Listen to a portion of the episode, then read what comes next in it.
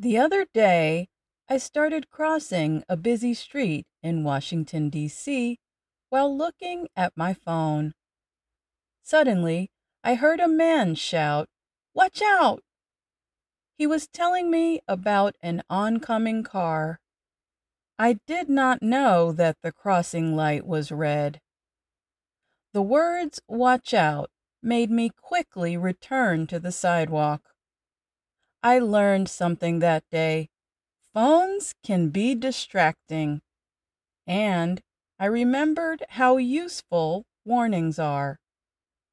To warn someone means to tell the person about possible danger or trouble. In English, there are several ways to do this.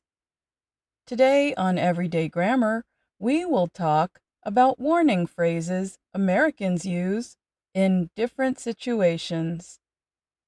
Some warnings are urgent and immediate. Others are a form of direct or indirect advice, often about what not to do. Let's talk first about warnings of immediate danger. When warning someone of danger, you can say, Watch out, just like the man said to me on the street.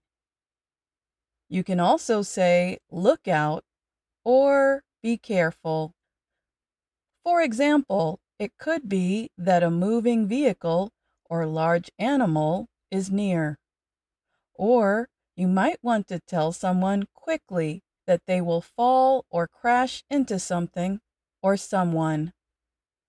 Or you see a heavy object is going to drop or hit someone. Listen to these warnings. Look out for that tree. Watch out, there's a car coming. Be careful, the floor is wet. Americans often say careful instead of be careful. Short, quick warnings of danger can be very effective. Note also that we sometimes use careful or be careful in situations that are not urgent. For instance, if someone touches a valuable item and you want them to do it carefully, you can say, Please be careful. Or if someone you know plans to walk around alone at night, you can tell them to be careful.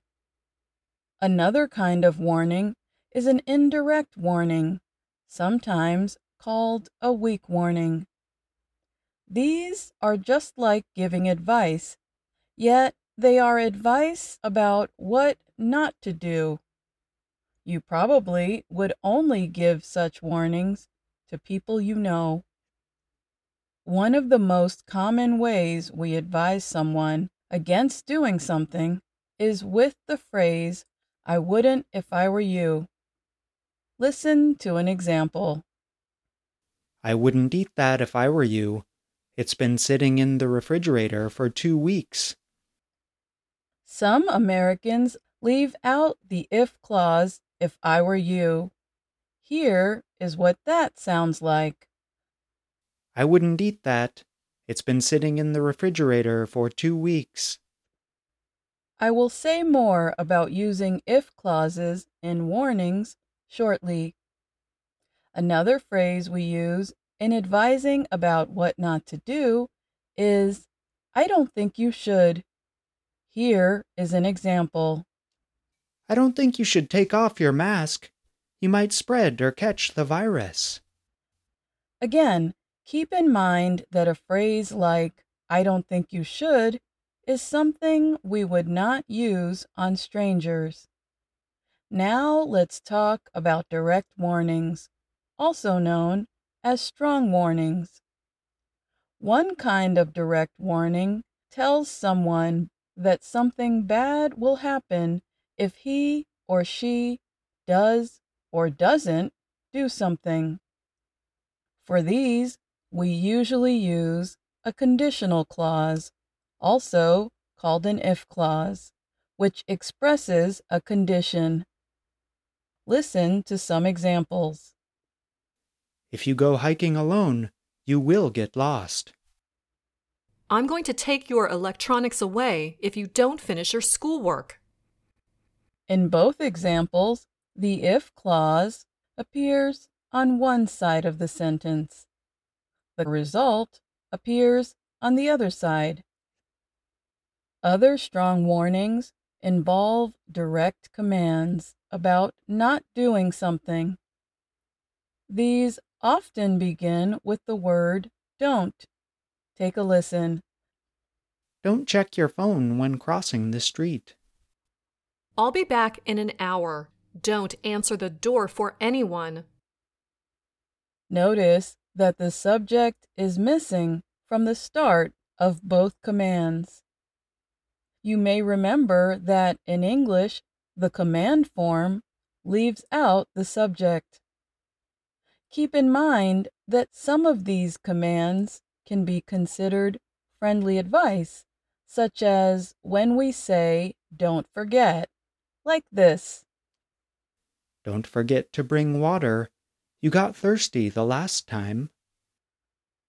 Another kind of warning is an explicit warning. We give these to prepare someone for an unpleasant experience. In explicit warnings, Americans usually use the word warning, saying things like, I'm warning you, or I must warn you. Depending on the situation, these can be friendly or they can be threats. Here is a friendly explicit warning. Okay, we can do it that way, but just a word of warning. It will be much more difficult.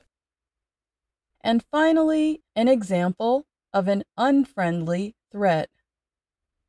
I'm warning you, if you do that again, there will be problems.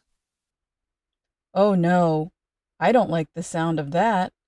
Hopefully, you never hear that one being used. Well, that is our program for this week.